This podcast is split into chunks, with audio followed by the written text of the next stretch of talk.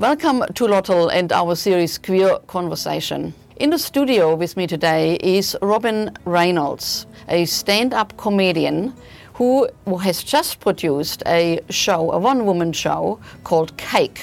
Welcome, Robyn. It was supposed to be a work in progress show, so I called it Cake because I was like, oh, it's funny and sexy and it's a little bit raw and it's messy, you know, like making a cake because I'm a baker. I love to, not professionally, oh my god, um, but I love to bake. So that's why I called it Cake. And then it got shortlisted for some awards. So I kept the name and I really do love the format of the show. So now I'm making it better. The motivation of Cake, I guess, um, has been over the really was Crohn's disease and bringing Crohn's disease to stage. Crohn's disease, and it's an autoimmune disorder, and um, I've had it for over six years, but it was very hard to get diagnosed. But I've only just started talking about having Crohn's disease on stage, and I've been doing comedy for probably coming up to four years, but it feels weird with COVID. But anyway, um, and I've only just started talking about having Crohn's, and Crohn's disease is uh, way more common with Jewish people. There is a correlation there. We just love to uh, pass down our inherited trauma through our intestines. We love to do that. I don't know if you know. Um, and yeah, my I think also trying to get my dad to open up because it's my paternal grandparents who survived concentration camps, and learning more about that. And it is sort of a talking through trauma show, but it's very funny because my whole family, I guess, does have this weird, dark, twisted sense of humor where we say things and people laugh before they even really realize what they're laughing at. And I love that. And I've always wanted to do that on stage. So this was me having a go at that. And I did not expect it to go so well. And now it's really wonderful to be able to bring it to Midsumma. And I think these are the kind of stories that we should be talking about on stage and bringing them back to life and also really finding the funny in it because you don't stop being funny and trying to live your life even when you are going through something absolutely appalling. You just keep living through it.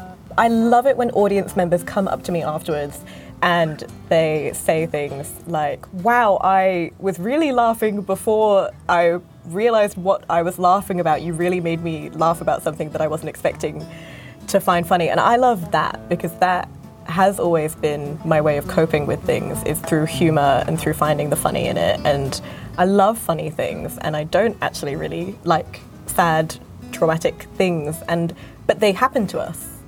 They still happen to us. We just live through it and that's more what I want cake to be about. Like, I really do want people to have a good time.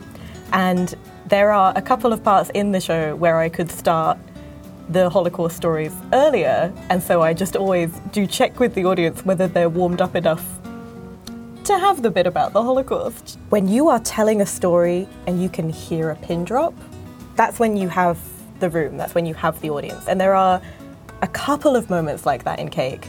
But again, like my grandparents for all accounts, were really funny, weird people. And I love bringing those elements of the story to life.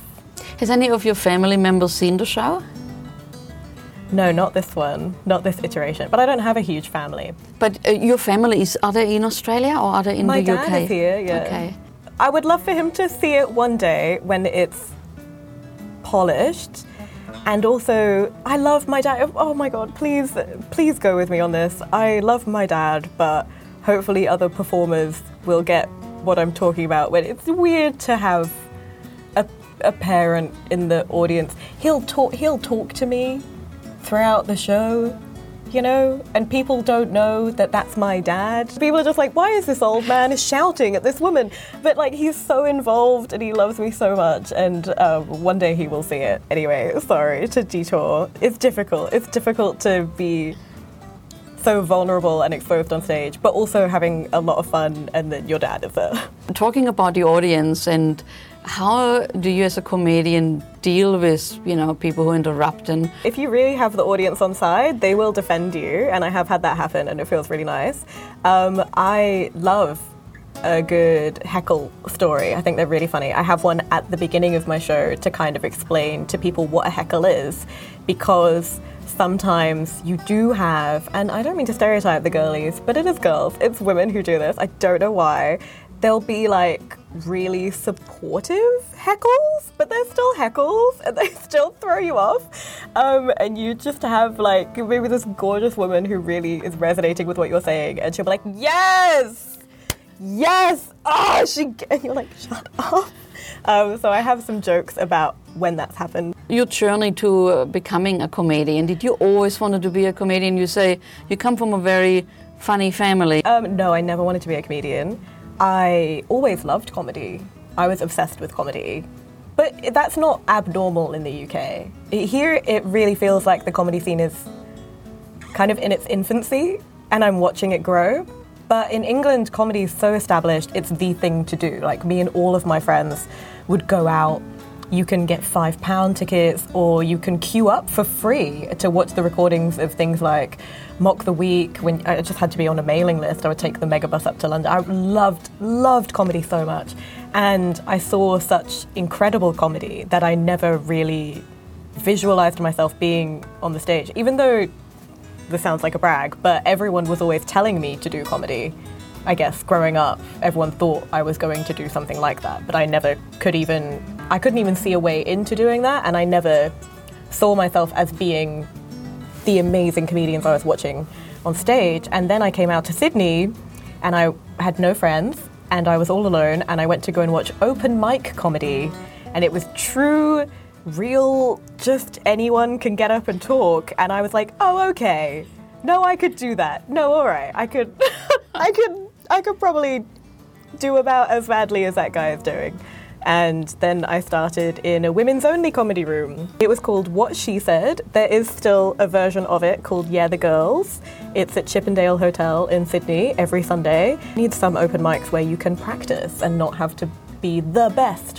Have you performed in front of an LGBT audience? Two Queers Walk Into a Bar when that was more regular in Sydney, and I did the Two Queers Walk Into a Bar festival with um, my friend Madeline Stewart. We did a split bill called Tea Time, and so that was super fun. I love Heaps Gay as well, which is. Um, I'm sure you are allowed to go and watch it if you are straight, but it's predominantly a queer audience, and that's always a really beautiful, amazing space and they are more fun, the queer gigs. They really are. And Midsumma is coming up. What, what date and the venue for Midsumma? Oh, I am in the Butterfly Club. Absolutely thrilled to be in the Butterfly Club. Thank you so much for having me, Butterfly Club. And I'm on the 27th and 28th of January. I believe it's at 7 pm. Tickets through midsumma.org and also through my Linktree and my website. You can't miss these tickets. You really should. If you just Google Robyn Reynolds comedy, they should come up for you.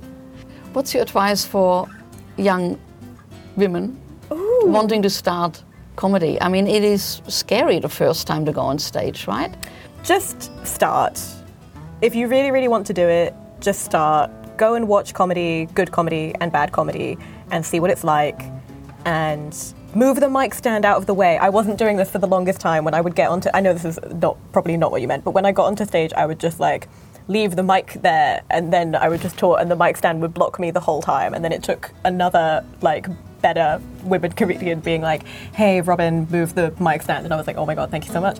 So that like little things like that, but also um, please like relax. Like I I'm lucky enough that for whatever reason, I think it was a combination of I was absolutely blind drunk the first time I did stand up, which I'm not recommending that you do, but it was a combo of that and I was in Sydney and no one knew who I was, that I wasn't really nervous.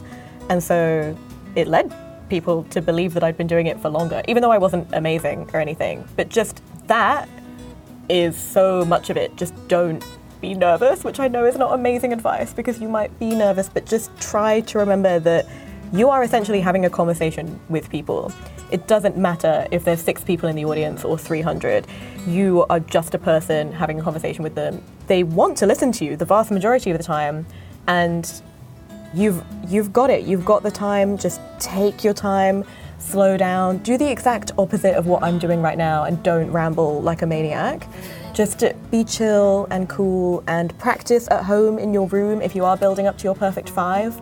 A really good two and a half minutes is better than a terrible five. So if you've got something that you want to practice and you want to say on stage, great, go do it. Try to think of it as if you are just having a conversation with the audience and they are all your mates and you're telling them a story. Well, thank you so much, Robyn. This was great. If you want to see Robyn, her one woman show, Cake, make sure to check out Midsumma website. You don't have to be Jewish to enjoy Jewish trauma. If you enjoyed Queer Conversation, make sure to follow us on our socials at Lotl Media or head over to our website lotl.com where you will find 30 years of lesbians on the Loose magazine digitized. My name is Silke Bader and thank you for your company.